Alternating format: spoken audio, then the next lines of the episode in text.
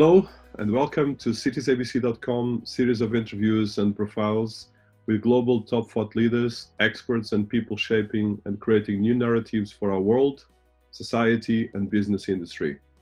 My name is Dinis Guarda, and I'm an author and researcher and a serial entrepreneur. And I've been here and uh, doing this for a long time and talking with some of the people facing and trying to solve some of the biggest problems humanity is facing the questions, and as well looking at how to challenge how we think and how can we think bigger, more sustainable, and out of the box. citiesabc.com and the platform that I founded is a new wiki for AR intelligent smart cities tech digital platform for reinventing and uniting cities, universities, and all of us citizens. Today, we have with us Dr. William Hu, that is an innovative thinker and technology evangelist with over 10 years experience in leading and executing innovation projects around the world and as well working between public, private and academic stakeholders. And this is as well the founder of a project that I'm very excited to talk about today, that is One for City project. Uh, welcome to our series of interviews, William. Thank you. Thank you, Dennis. Very nice to meet you and speaking to you personally. Thank you. So, uh, William, I want to start uh, with the, the basis and as well with your background. You have a fantastic academic background, but as well coming from China and being based in the UK, there's a lot of uh, geopolitics and as well a lot of learning between different cultures, different ways of looking at process, looking at work, looking at methodologies. So, I would like to give us a bit of your background in terms of education as well, and uh, from China to the UK, and as well the different things you've been doing around the world. Thank you, Dennis. So um, my name's William. Hi. Um, so um, I've been actually studying and living and working in the UK for the past 15 years. And before that, um, I was actually a Shanghai native. I lived in Shanghai for about 20 years. I finished my first degree in Shanghai, which is Tongji University. And Tongji University is one of the leading uh, engineering universities in China. And it was particularly well known for civil engineering, and that's my major when I did my Tongji degree, uh, bachelor degree over there. After the graduation from Tongji University, I came over to the UK and to further my study at Imperial College. So that was about 15 years ago. Time flies. I also did my master degree in civil and structural engineering, you know, uh, in a well famous Skempton building. I learned a lot over there. I finished my master's degree, and I, I think I won an award as well at, for my master's thesis. And I went on to uh, start my career uh, in Atkins Global. Atkins is probably the largest engineering consultancy uh, in in the UK at at the time, and I was focusing on two major projects. Uh, one is the Crossrail project, which hopefully our Londoners will be able to take on the Crossrail uh, very soon in a, in in the co- coming week uh, years. The other is the London Olympics, uh, which actually happened uh, in 2012. So finishing my uh, Atkins life about three and a half years time, I decided to go back to academic again. It was largely to do with a, you know, a I cannot reject opportunity from studying at Imperial, but in another department and this time, I went to Innovation and Entrepreneurship Group in Imperial College's Business School. I, I researched um, eco cities as a topic, but particularly focused on the uh, innovation management side of the eco cities. So that means I look into how eco cities got incentivized, how, how organizations deliver the eco cities, and how does that different from the traditional master planning of the ecos of the of the traditional urbanized cities. And I also look into the organizational approaches, you know, looking at how they manage their innovation activities, their business models around this incoming new market, eco-city market, yeah, sustainable development market. So um, spending that kind of time at Imperial, um, really, really um, a wonderful experiences because um, I got a chance to really, you know, go to more than 10 countries to to to present my my my papers uh, my research papers around uh, my findings uh, for my PhD. I went on to become a postdoc as well as working for Cisco at the time. So I was selected uh, from my innovation entrepreneurship group to work for Cisco, a strategic innovation group. And um, it was dated back to 2013. And now it's been seven years uh, since I've been, you know, started uh, at Cisco. And um, now I am a, a head of innovation insight uh, at Cisco's strategic innovation group. Um, and as part of the emerging technologies and incubation sector uh, within Cisco. So that's me. That's about me. Time really flies by, and I'm 37 years old, uh, 22 years in Shanghai, and 15 years in UK. So almost half. That's quite impressive, and as well as interesting. We've spent probably a huge part of your life already in the UK, so you are already between two countries. Uh, so I want to touch the your background and education and your PhD because I think it's particularly interesting, especially the area of innovation and the idea of um, uh, green cities or eco cities, because it's becoming really big on that area, and as well um, the concept of innovation related with that. Um, so uh, I think in the last part, uh, so we will talk as well about a bit uh, the different things. So just a bit this part of the the the PhD and the purpose of your PhD and the research that you've been doing with the Imperial College, because I think it's a very important thing on that. Yeah.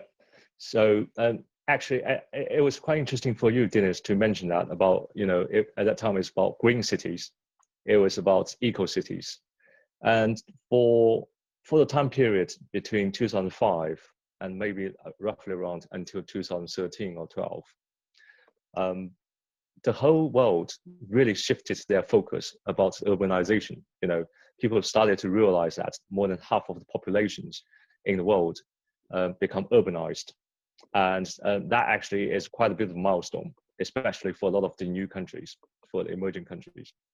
And uh, and then following that, the the emerging challenges uh, really come come on on top of the you know the agenda. So it's not just about urbanization; it is about the challenges associated with the urbanization. You know about solution, pollutions, about you know increasing populations, um, and so very limited resources, but also increasingly elderly people. You know, aging aging um, generations, and um, countries are trying to deal with a new a way of coping with the rapid urbanization, but also um, trying to still keep the quality of the lives in urbanized world.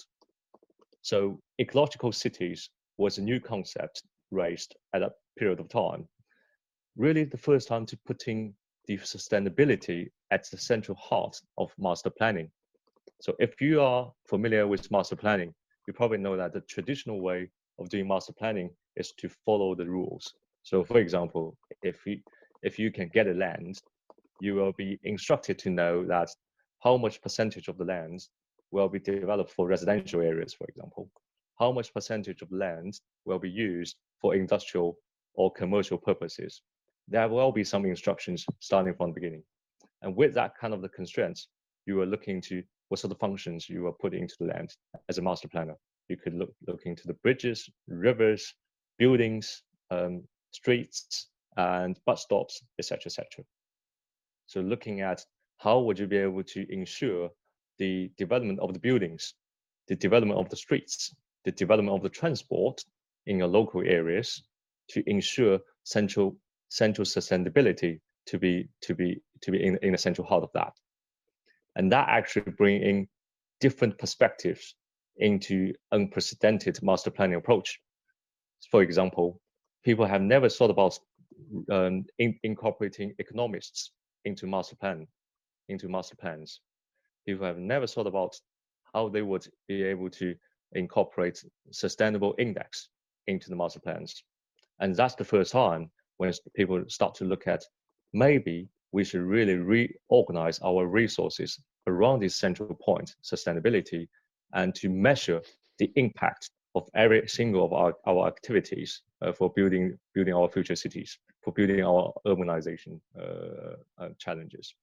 So um, so that's that's that's where it started, and then the whole world started to populate lots of green cities. It's not just about China; It's also about Middle East. If you have heard of a Masdar, Masdar City at the time was one of the most ambitious uh, eco, eco cities in the world. We've also heard about a, a, a number of the green cities from the United States, um, whereas they also have got the huge ambitious plan for building that kind of eco cities.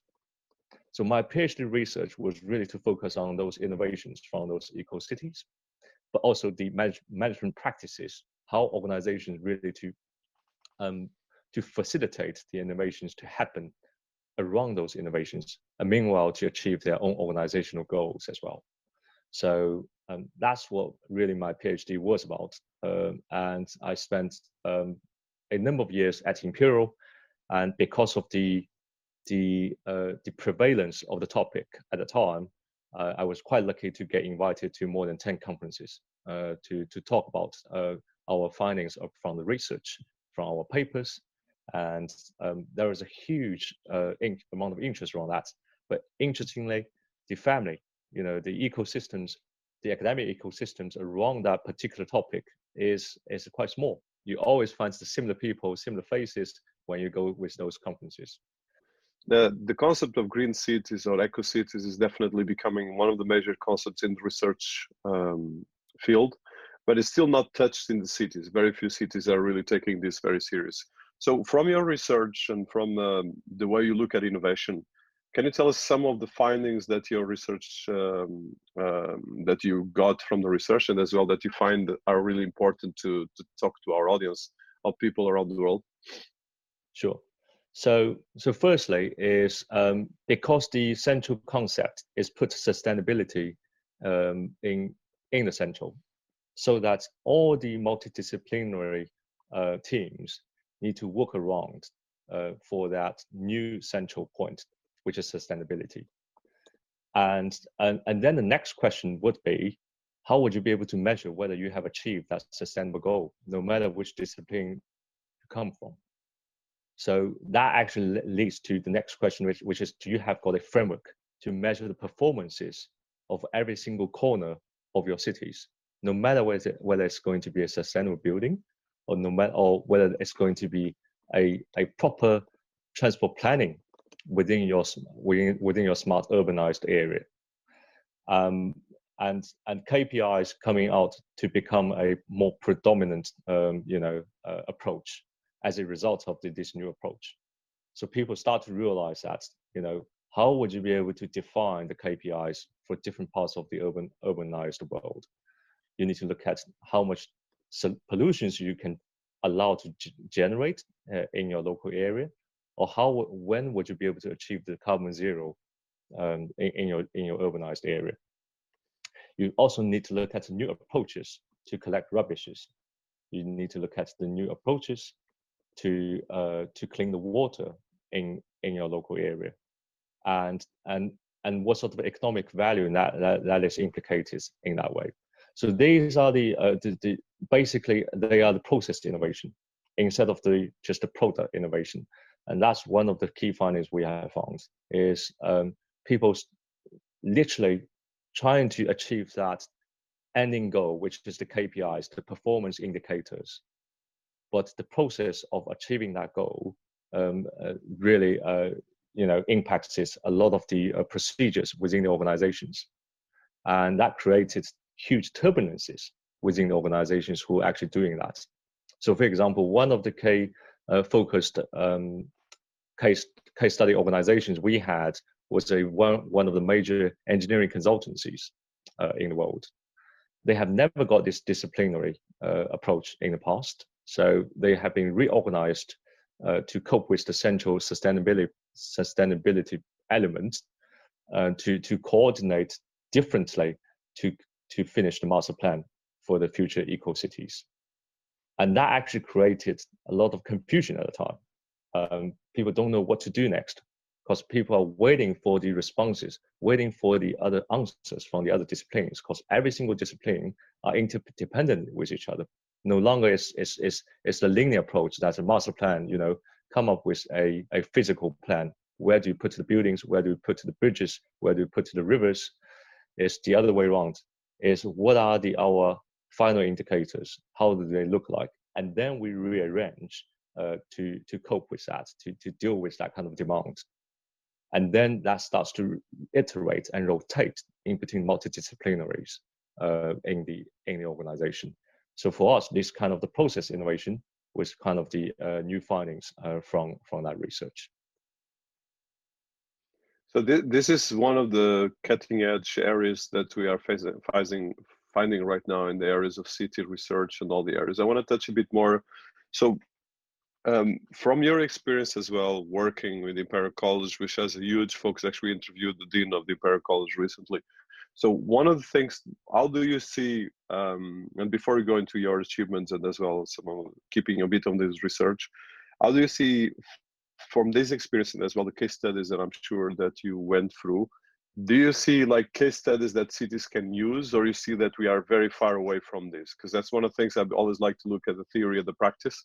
But I know that uh, there's a lot of um, tentatives and we're working with a couple of uh, cities and I'm discussing this, but uh, I would like to understand if we see that uh, there's already some international frames, some international context on this area that you feel that we are in the right direction or we are still far ahead from all of this. Yeah. So I, I have to say, if you look at the, this have to be look, looked at through the history of the development of the cities. In the uh, two, two decades ago, so about 15 years ago, between 2005 to 2012, the, the whole world is predominantly by the discourse of eco-cities. And after 2012 until now, we are more or less into the area of smart cities. There is a reason why behind that. Um, to some extent, eco-cities were not su hugely successful. From my perspective, it was largely to do with the incentives behind the creation of those cities. So um, again, it could to do with different countries' uh, incentives as well. So if you go with the Far East, China, the incentives could come from the from the above, from the government. They want to do it. Um, yes, and the government wants to do it, you know, based on a lot of the evidences that you know this could enhance, could this could improve people's lives, uh, people's life li uh, living qualities. Uh, but on the other hand, um, the, that, that, the way how they organize themselves together is to from the top-down approach, a hi hierarchical top-down approach to enforce the uh, sustainability incorporated into, into the master planning practices is the way how they see it. However, to some extent, that could not be hugely uh, completely aligned with the economic incentives, you know, because people are trying to keep, keep up with the KPI requirements, but not necessarily there is a deep thinking behind the business model for them. If people cannot see that as a sustainable business model, no matter how you can take up the first phase, you would not be able to sustain at the later phases. We all know that urbanization wouldn't happen within one year or two. It's an ongoing process. It could be lasting for decades. So for, from my perspective, um, that's one of the weak points for uh, sustainable cities, for eco cities as a concept. If you're using sustainability as the single parameter as, as, as the focal point. Similarly, in Masdar City, if we look at the case study of Masdar City, they were not hugely successful as well. They were the most ambitious city project at the time. And uh, Middle East government has claimed that they will invest into billions in, uh, into, into the project. They were, they were, they, this whole city will be equipped with lots of the fancy and emerging technologies. However, not all of these technologies have been considered very thoroughly. They were not grounded. They haven't really got the human-centered approach.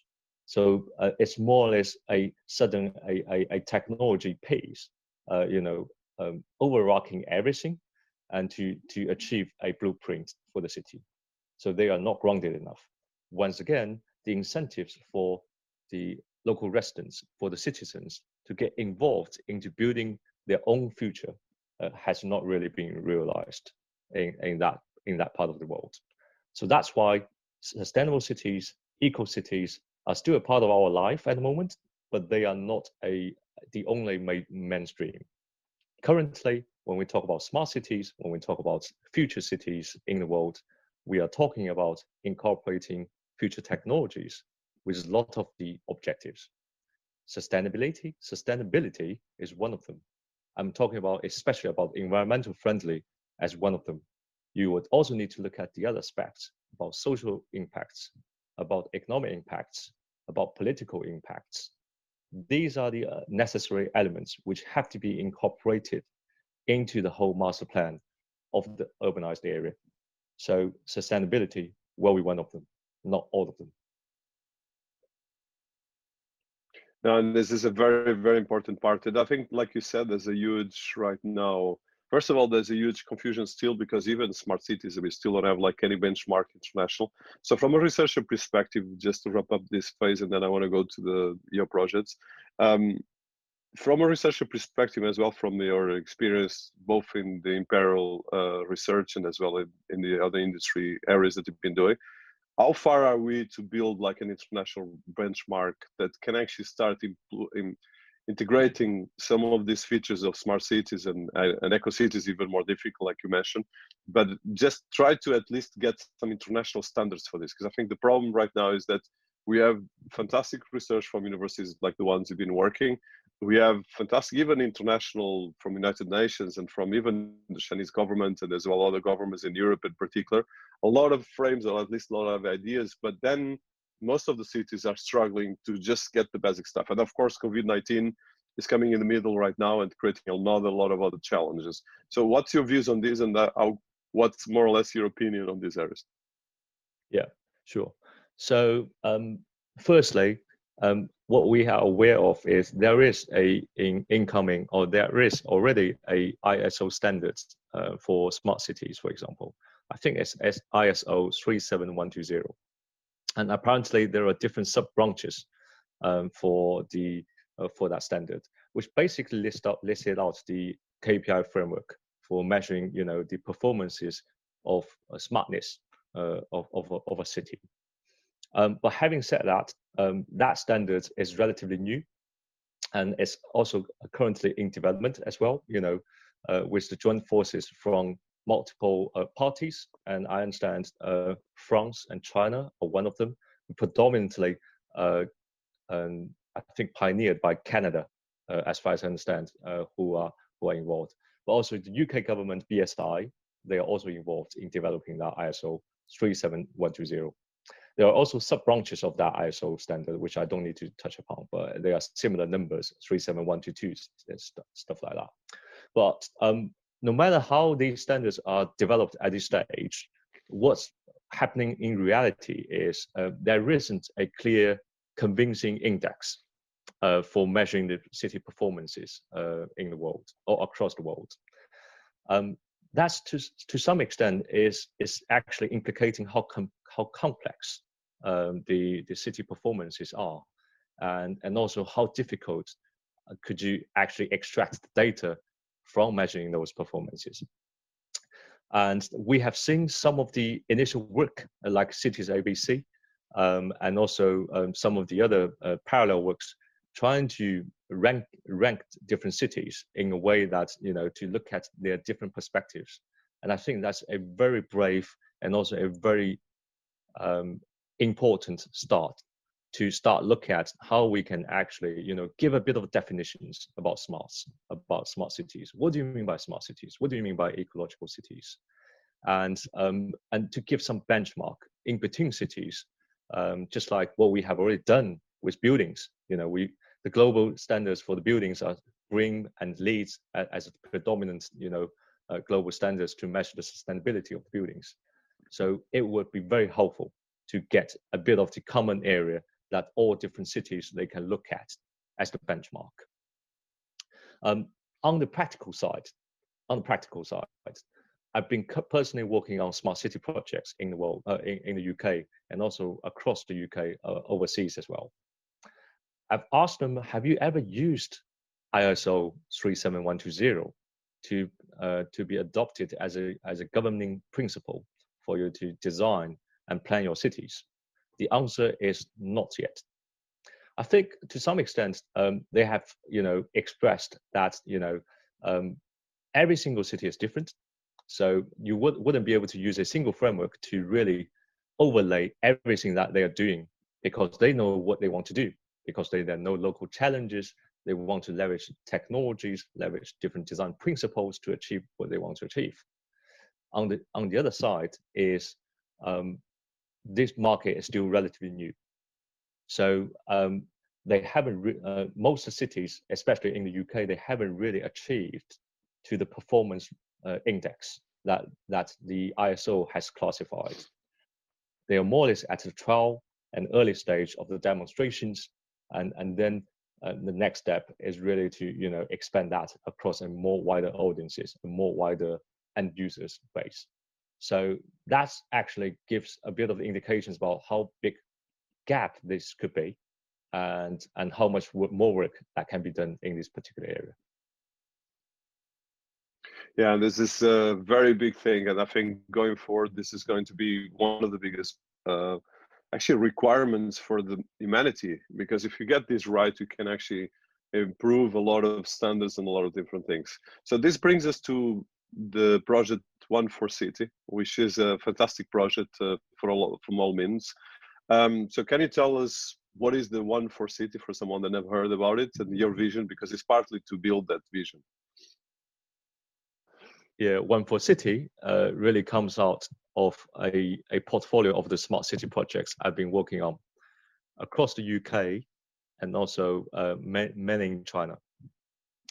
So um, I do notice the differences in terms of the approaches to design and build the smart city initiatives in these two major countries in the world. What I found is that um, there are still gaps in terms of what we can do about you know facilitating the actual deployment of the smart solutions in the city context. For example, the Chinese government and the Chinese local private sectors, they want to build the future generations of smart cities as well as smart towns. They've got huge ambition. They just want to achieve a lot of things in a very limited time frame what they have got is they know the existing business model that can work. So, for example, a local developer, they know that they can sell residential pieces, but they are not satisfied that uh, enough with that. They want to achieve more. They want to build future towns, build future smart towns. So that would include not only residential buildings, but also hospitals, schools, um, town centers, and transport systems in that as well they understand that the future is about you know putting these different elements together creating a a, a good quality of living standard for their local citizens but also trying to leverage the emerging technologies to create unique experiences for those residents. And that would help them to position themselves more competitive in front of the other similar developers for example. So lots of the smart technologies that have been widely used in the current Chinese market are the automate, automated detection of the of the car panels. You know, it can recognize what is your vehicle number, and once you got recognized, you can be automatically allowed into the car park. There are also car parking, smart parking, uh, you know, applications as well. So these have been implemented on the ground. What they have not got is a holistic um, smart solutions as a system to underpin different value streams happening within their towns, within their smart towns. Within that, um, what they have got is predominantly the APP application based uh, smart uh, deployment rather than those, uh, you know, uh, the IoT driven, the data driven smart solutions in their towns. So they want to learn from the, the, the West. They want to understand what's happening from the West, but they struggle with that. So that's the challenge number one. Challenge number two is uh, UK cities. They also started to deploy some of the small and interesting innovative solutions on their ground. But they struggle to understand whether their new solutions will be able to be deployed and also be scaled. They don't know how they can closely work with them. What's the business model behind it? And that actually puts the challenges onto those SMEs who actually provide those solutions to the UK local authorities because um, the scalability is not very obvious. If there is no population base, if there is no scalability, they wouldn't be able to sell their solutions um, in, in, in big pieces. They wouldn't be able to sustain. So uh, they are eyeing on the overseas market as well. So One for City is trying to bridge that gap in terms of giving the access for the, for example, the Chinese uh, interest parties to understand the availability of the smart technology solutions happening in the UK and elsewhere in the world. We structurally mapped those vertical uh, markets um, into, into a database. So what we have got in One for City is we looked into all the smart solutions in any particular vertical in the UK market. Some of them are quite more developed, some of them are less developed. We look into different indexes of these smart solutions and we put them into the database, but we show them into a very simple and straightforward way on the website to tell the to tell the overseas developers to tell the overseas clients that these are the available smart technology solutions which can bring XYZ benefits to your smart town development. They have been deployed, they have been, they have been evidenced in the UK market in such ways. And this is their go-to-market um, approaches. Uh, this is how they get sold. This is how get, they get serviced. We hope that we could bring a structured way for the overseas market to understand how the UK technology solutions work. And that actually bridges the knowledge gap, but also potentially, hopefully, that would bring more interest from the overseas market to invest in the UK technology solutions market underneath the smart city framework. So that's where really is where these initiatives come from for One for City. And you can tell from our website is we've got we've collected uh, lots of the uh, information and categorize them into different solution verticals. And we hope that this could be a one-stop solution shop for smart city solutions um, in, in, the world. And people don't need to look elsewhere. They just need to look look into the website, look into our database, saying, "Hey, I want to look for a um, a, a a remote monitoring solution for my for my parents who are 65 years old staying at home which other solutions can i look at and how can i be deployed in my neighborhood if i've got that question they can just tap into one for city project and easily find that solution. And we will find the actual tangible solutions for them. And they will be structured recorded in our database. So that's one for city as a simple con- concept. So, so that's very ambitious, and I think it's really necessary. So, from your experience working between um, China and Europe, and as well the rest of the world, I think China at the moment is definitely leading innovation, especially when it comes to cities.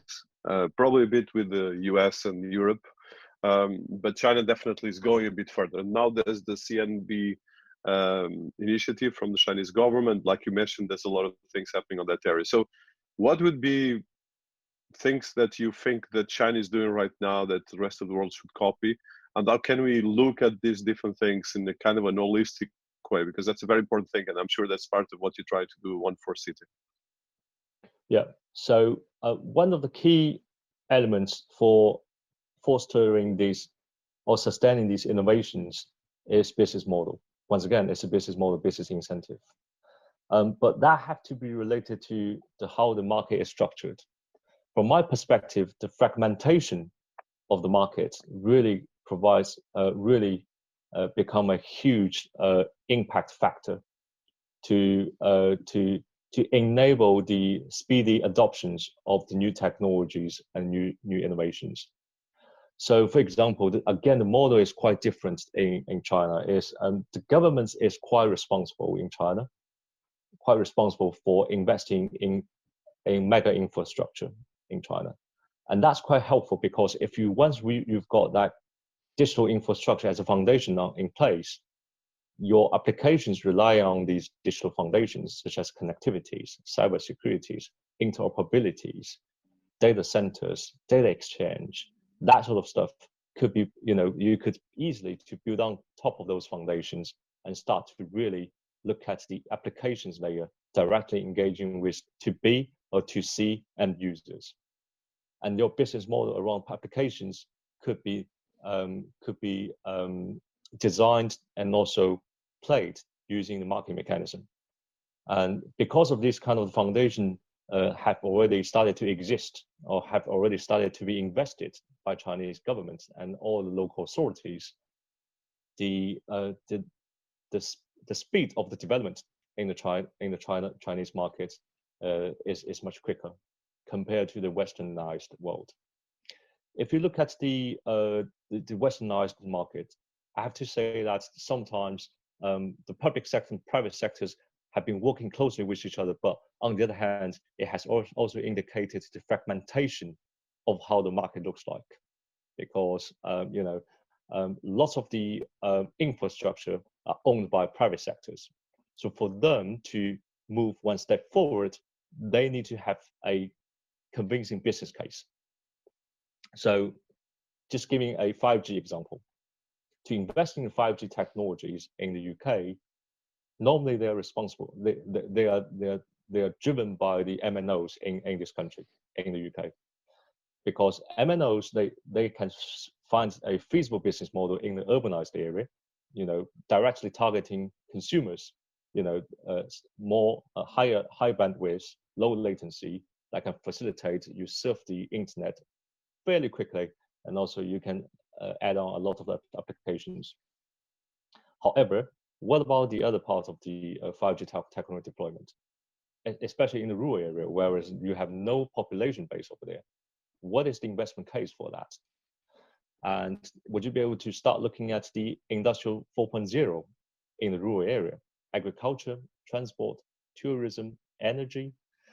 Um, so these are the areas that the government has realized that we need more investment because um, the the market mechanism in this country is very different. It's quite privately incentivized. You need those MNOs to invest in the uh, rural area. That's not possible. There's no population base over there.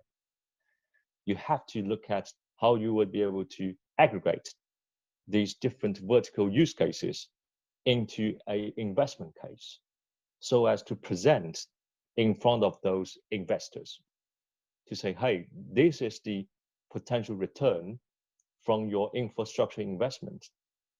And this is the payback period for your infrastructure investment. But within that, even within that, you still need to expect a lot of challenges and risks in terms of consolidate these different use cases from different verticals. And I think that's the key difference is um, the, the, the fragmentation really slows things down. And, and people realize the importance of aggregation, but it's not easy to aggregate everything together. So um, I think it will be uh, it will be uh, delivered in between private and public sector, uh, but particularly we need to get, get some leadership uh, to do that, uh, to to to pioneer that, um, and and so as to compete uh, with the other parts of the world. Whereas you know the fragmentation is slightly less, um, but the foundation has been layered uh, from the beginning to foster innovation and technology adoption.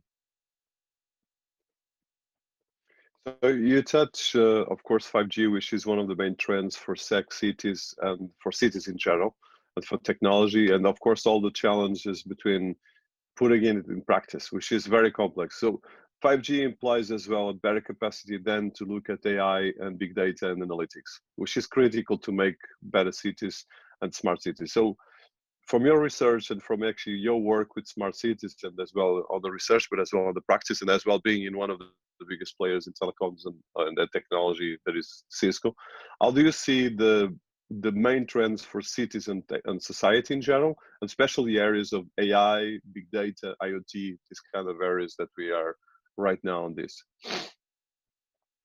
Yeah, so I think all you have just mentioned are the important technology trends uh, which will impact uh, and will happen to our our lives uh, in the near future. Um, I have to say that uh, AI will be the major force to you know to make lots of changes uh, to different areas of different uh, vertical markets. But on the other hand, AI is also a, a tool. it, it is a, a, a, approach to simplify, but also to automate uh, processes and operations. Once we talk about operations and processes, we need to start to talk about people. People who are actually sitting in their positions doing the day job, doing the manual job, doing uh, their day um, uh, day operations. To be able to facilitate that kind of the change that AI can bring in, not only the change but also the benefits that AI and those trendy technologies can can bring in, we need to demonstrate benefits very clearly. And once again, that's down to the KPIs. So the KPIs which can measure the benefits to realize the benefits to measure the performance of the benefits uh, is absolutely key. Because once you can demonstrate that benefits, not only the end user's benefits, but also the process benefits, that would potentially convert the changes happen in, in the sector. Um, but still, it's a quite a complex issue because um, AI is one of the elements, normally one of the elements along the value chain and um, to facilitate to to to to really revolutionize those value chains into a better shape you have to you have to do a lot of work. So uh, what i want to emphasize right here is um, yes ai uh, is one of the uh, trendy technologies. It will make major changes uh, it will be the uh, catalyst for making major changes. But uh, we need to adopt a more system thinking to, to look at how it can evolve, how it can transform our city lives in the future. So one of the things that is uh, one of your areas of concern is the relationship between the footfall of analytics and automated surveillance. And this is going to be critical as smart city technology becomes mainstream and uh, as we get all these rankings that we're talking about. So how do you see this uh, in terms of uh, looking at solutions to make this not a, a dystopian uh, scenario, but as well something that can actually uh, work in our side for improving integrated health and social care, but as well to get digital collaboration? Hmm. So, um, footfall analytics. Um, so, um, there are also different ways of uh, doing the footfall analytics you know you could potentially equip the cameras with intelligence with edge computing capabilities to be able to count the number of the people but also to look at the the, the dwell time to look at how, how they get flowed uh, in the particular area so for example if you are looking at a shopping center the footfall analytics will be able to uh, enable you to understand how many people get into the entrance, how many get, people go outside of the entrance or go outside of the exit. And you potentially can you can identify and analyze the flows within your shopping center. You could also use that uh, to measure the impact on the retail retailers within your shopping center.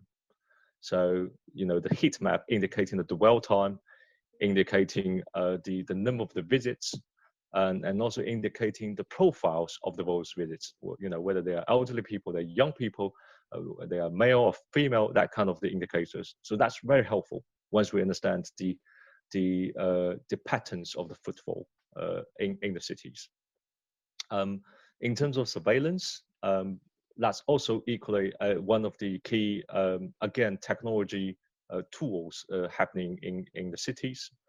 Um, it, it could also applicable for different areas as well. So in the major cities, it could happen in our transport.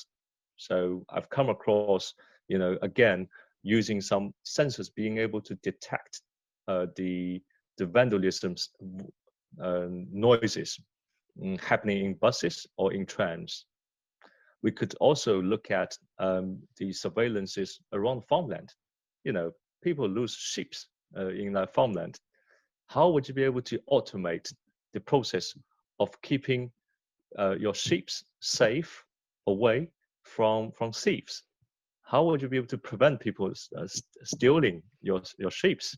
So the, these are these are the uh, surveillance uh, technologies that can help.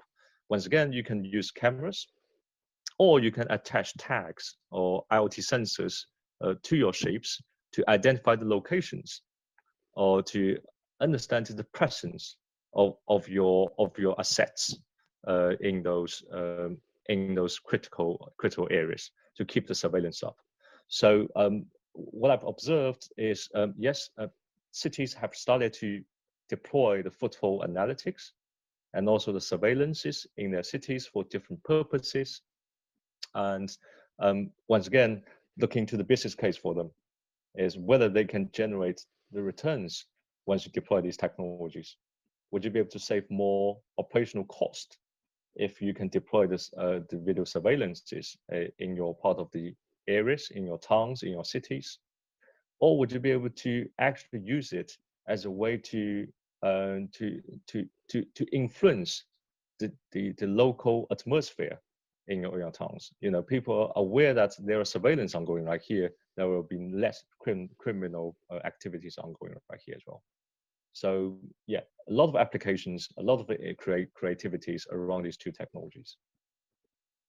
So I have one question on that, and I think it's interesting, probably to demystify, but as well to to look at this. So China, and actually I had a fantastic interview with Emmanuel Daniel that uh, he was talking. He's a founder of uh, the Asian Banker, where he demystify a lot of the myths we have about China. And you being Chinese and, and uh, as well work because there's a different way the Chinese government looks at surveillance and the rest we, we look in Europe because in Europe we have this fear of uh, of surveillance and we have actually sometimes a bit of a paranoia. Even right now the the problems around 5G are partly coming from that. So what would be probably your uh, um, insights on that level to look at surveillance in a more constructive way? Um, but as well in the cultural or geopolitical way, because now we have so much issues in the way we're looking, especially with data and especially COVID-19 with the tracking apps and things like that. So what's your call on that? Because this is critical for cities and increasingly it's going to be the, max, the next element because for instance, if you look at South Korea, this creates a lot of issues. If you look, if you look, of course, in US is right now still going through a huge amount of, of things. So how can we look at this? And you mentioned a lot of constructive examples, but I would like to go a bit more of a, the geopolitical side, but in a constructive level, not get into politics. it's important. That, that's fine. That's fine. So I I can only tell from my perspective about my understanding about that. Um, so digital privacy, that what you're talking about is digital privacy, uh, which is a huge uh, issue right here um, in uh, across the world.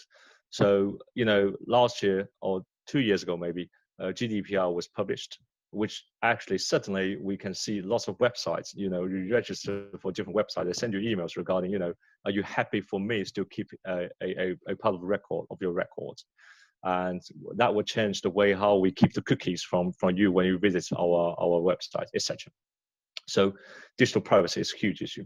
Even for the morning for for the conversation i had this morning actually i was i was speaking to two head of teachers uh, in local schools uh, in in Wales, and to talk about how we can, you know, um, facilitate 5G technologies to to help with the smart campus, to help with the smart education learning environment, and um, definitely, uh, you know, if you breach the students' digital privacy, that's a no-no. That's a as a as a clear borderline that you cannot cross.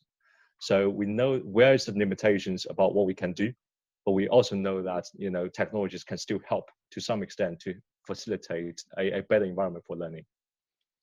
So um, so that means um, overall there is a clear uh, picture about uh, the borderline of, of the digital privacy in this part of the world. Um, to some extent, uh, that could potentially limit the, uh, the the the speed of development of the technology, or say the speed of deployment of the technologies into the market. Uh, but that's the uh, that's the price you you should uh, you should really uh, pay uh, to to ensure that you know you don't really breach the borderline and you don't incur the future huge cost and damage even the the rights etc. But um, contrastingly, there is a different approach to to the to the digital privacy in China. I have to say that we have to um, understand this a little bit more from the history and cultural background, because it's not a simple, uh, you know, on the paper, different approach in between different governments. So simply speaking, people see that mm, the governments in China eh, uh, are, are, are, having a little bit loose, um, you know, uh, control on in terms of keeping digital privacies. But on the other hand, actually, they have done pretty well in keeping that by um, keeping those terms and conditions uh, uh, embedded in, in, in a lot of the applications. So in China, it is still a developing country, and that means the vast vast majority of the population in China um, are not wealthy. That's true, and people um, only in the past 10 years or five years, they started, they started to use uh, smartphones that tremendously transformed their lives. They, they have experienced a huge convenience, you know, by accessing to those applications, loads of applications on the Android systems, you know, and um, they normally exchange their personal privacies with those different applications. I'll give you some examples. If you go into any of the restaurants these days in China, you have to scan a barcode. You have to. There is no such a way for you to pay cash. There is no such a way for someone to provide you a paper-based menu. You have to scan a, two, uh, uh, QR code on your table, which indicates the table number and give you the access to the digital menu.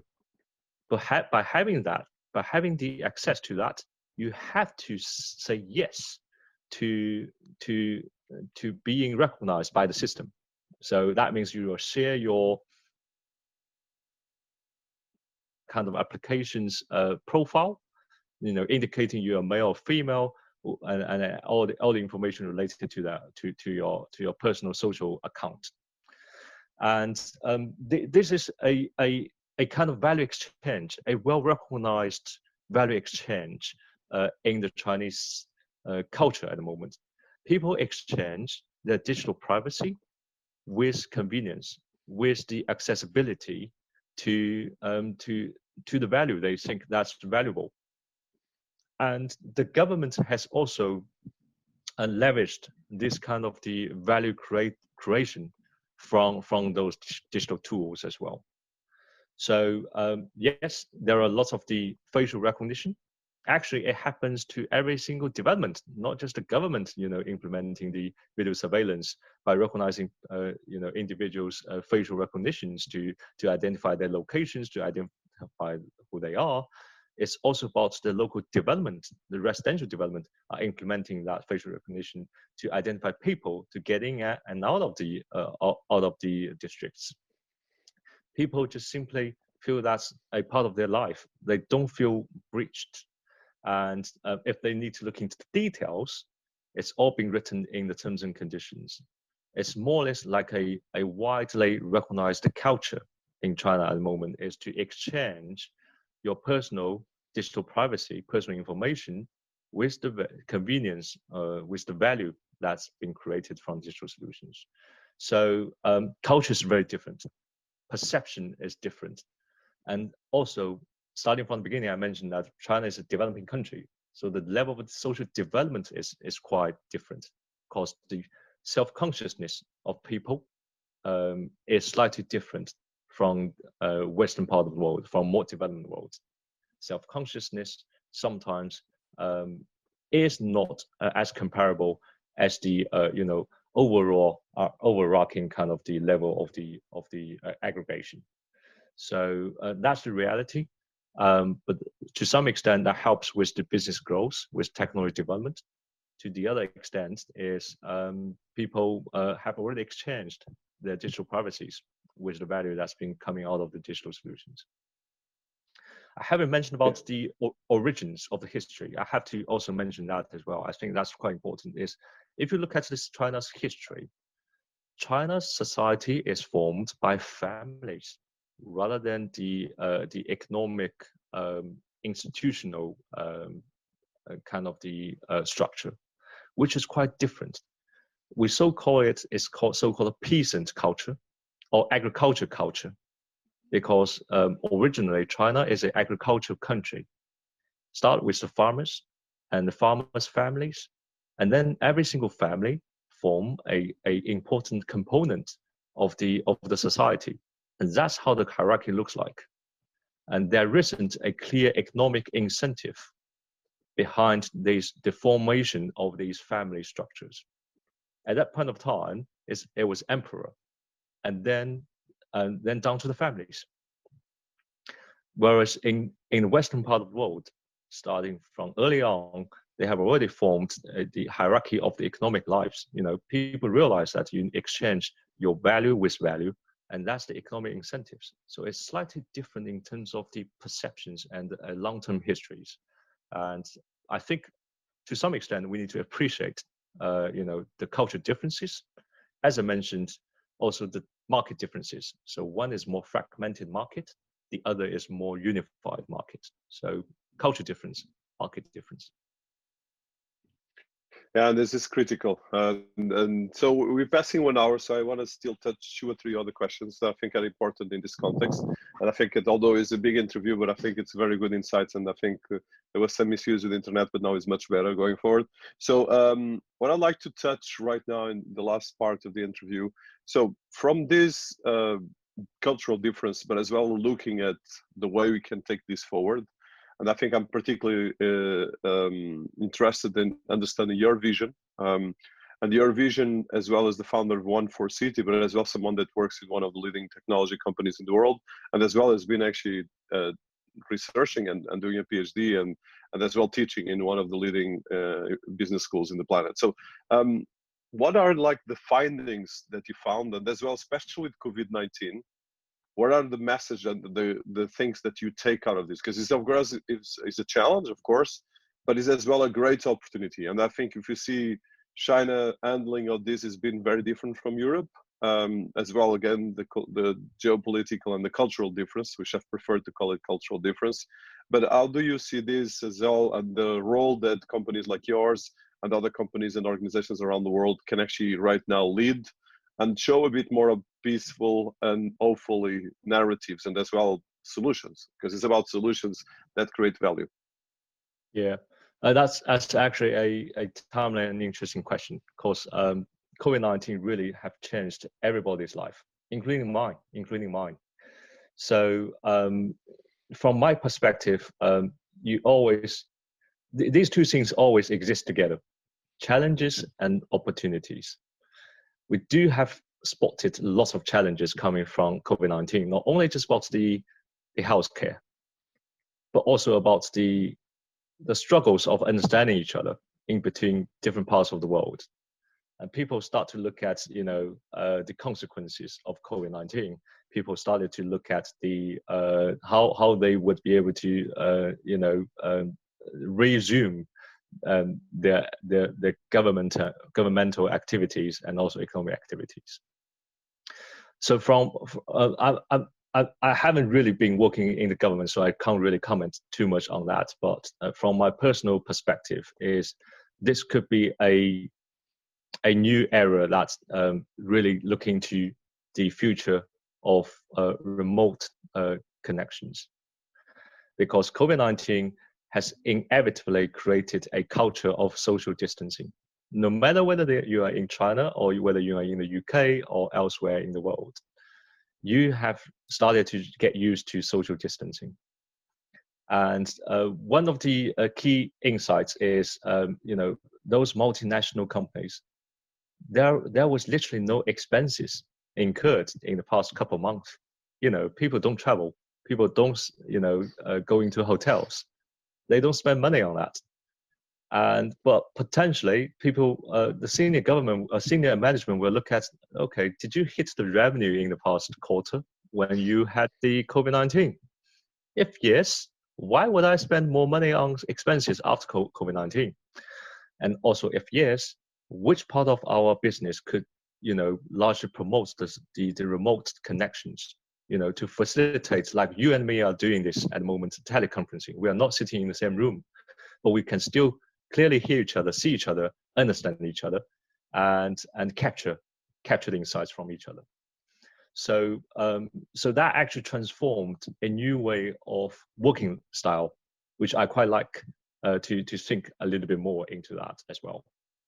So, once again, um, I hope that COVID nineteen really would be able to, um, you know, pull a little, uh, you know, geographically located uh, differently in uh, people in, in, in the world together. So people, although they are geographically located differently, but um, but you know you can you can utilize these tools, these technologies to really you know still communicate with each other, still to collaborate with each other, to work with each other, and um, and and you, you you could reduce the physical visits but um, COVID-19 hopefully would create a positive impact in, in terms of that kind of the remote working lifestyle. And that's what I'm looking for. So that's why One for City, again, although it's a UK-based website, it's a UK-based company, um, I would like to also bridge the link between China and the UK and help each other to understand what are the actually the most um, trendy and also impactful technology development on each side of the world. What is the market uh, that is available to deploy those technologies to actually transform people's life? That's quite helpful because with that bridge, you can start to bring in the professional knowledge, you can bring the experiences, you can also bring the enthusiasm to actually make things happen. Yeah, that's a very good point and actually a very positive one because I think we need to highlight that much more because I think there's uh, the I think especially the the geopolitic side of things have been taking over, and they forget the good things that are happening, and I think that's why these interviews are critical. So probably another angle that I wanted to do, and I think we'll wrap up in a while. So in terms of um, coming back again and, and the, to the definition of smart cities and the definition of eco cities, and as well the frames or the framework that you mentioned, which I think is critical. Um, and I think as a wrap up as well, the COVID nineteen what would be from your experience as a researcher from your experience as well as an industry leader and as well someone leading innovation in a major global corporation so what would be uh, your input in terms of really creating frugal innovation that can actually create concrete results but as well concrete things that you can integrate right now in healthcare in the social care and like you mentioned for companies are not right now having half of the cost. Of course, they're not making so much money as well. Most of the companies are being affected by this. Actually, one in five companies, special SMEs, are dying right now. But at the same time, this is actually accelerating digital transformation for cities, for countries, and everything else. Of course, this will create a huge amount of challenges because, of course, tourism, uh, a lot of uh, revenues on tourism and all infrastructure are really being killed. But hopefully, things have calm down. So from your experience and on the practical side, like you just mentioned, what would be the, the highlights that you have from your experience and as well from your knowledge and research? I have to share this with you. I have to share this with you. And this is actually um, my my recent uh, observations in the past two or three weeks. I the more I feel about it, uh, the, the, more I feel it, it's interesting. So an example is about healthy aging. Um, as you mentioned, healthcare and social care. Healthy aging is one of the industrial strategy cha- challenge challenges in the in, in the UK. You know, uh, the UK government has classified 22 industrial strategy challenges to uh, to frame the innovation directions for the whole country. Healthy aging is one of them. Healthy aging is also a important vertical, important pillar pillar for for China as well especially you know the elderly people are increasing day by day and uh, urbanization are increasing day by day but the resources are decreasing or are more constrained and constrained as well. So um, huge pressure on them and you know no matter whether it's, uh, it's about pension or it's about infrastructure or about afford, affordable housing similar challenges to both countries. What has happened is um, in the past year, there is a healthy aging mission experts group from the UK spending two weeks in China to understand what is happening in terms of new technology deployment in social care environment or in care in extra care environment or or or dom care environment in Beijing and Shanghai. I've attended that webinar from the beginning to the end because I personally have been working on healthy aging sector um, for Cisco and for One for City uh, over the past two years. So I was the lead uh, from from both organizations.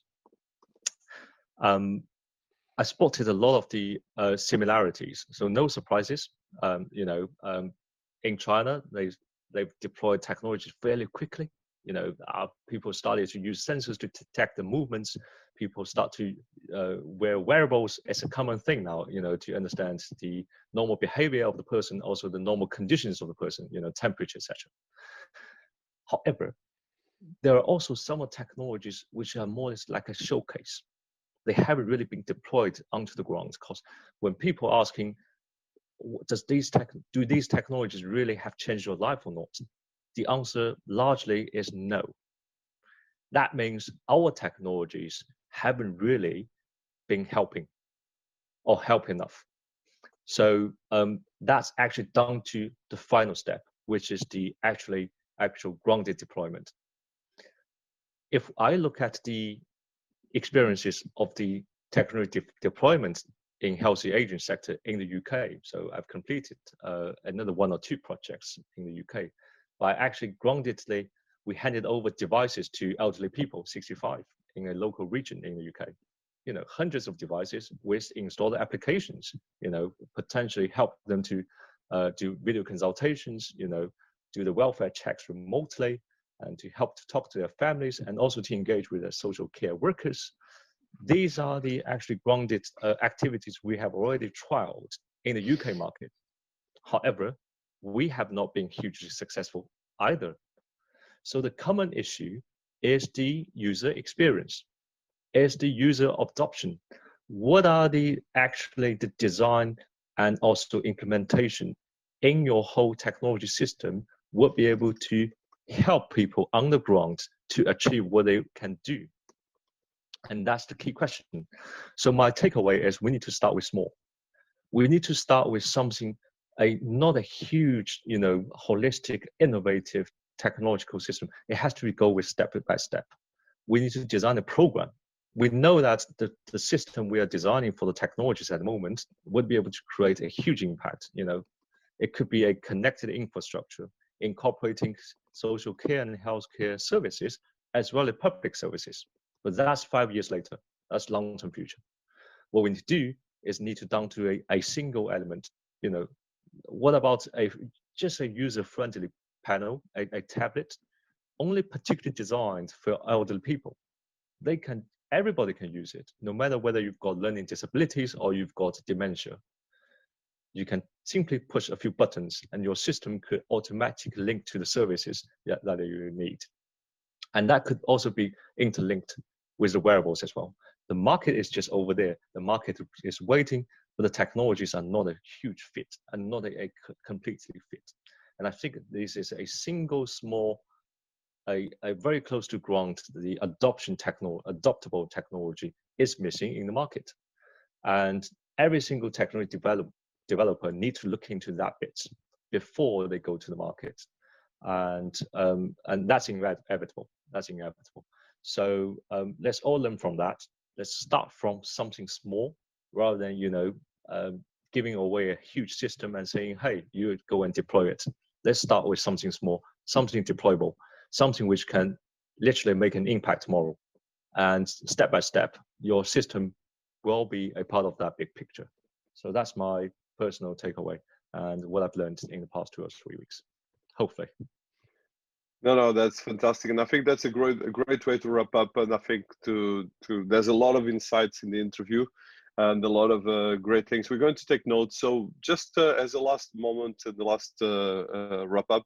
So, where people can find information about you, about the One for City, and about the work that you're trying to do, because I think that's very important. And it's a platform very ambitious that actually I think everyone will love and welcome. And actually, we are very fond, funds and as well very excited about it.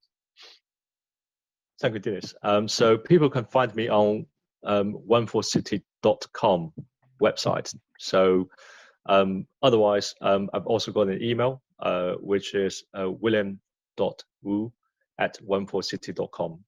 Um, but yeah, feel free to have a look at the website. Uh, we do have got a form so-called contact us, and as long as you're filling, you know, a few details, you can easily reach me, and we can have a chat anytime. So I'm a quite outgoing and uh, flexible person. Uh, I've got two cultures in my in my blood, so I'm fine with any conversation. So William, a pleasure to have you here. Uh, thank you so much for your time and for the great insights, both on innovation, eco cities, uh, smart cities, one for city. We're going to put information about your company, and we're going as well to put some of the contacts where people can find you, and they can find the information about this. And this will be, of course, at citiesabc.com, in our podcast, in iTunes, Spotify, and a lot of other places, and as well, um, of course, in our major websites. Thank you so much, William. Thank you so much, Dinis. Really pleasure to talk to you. Thank you.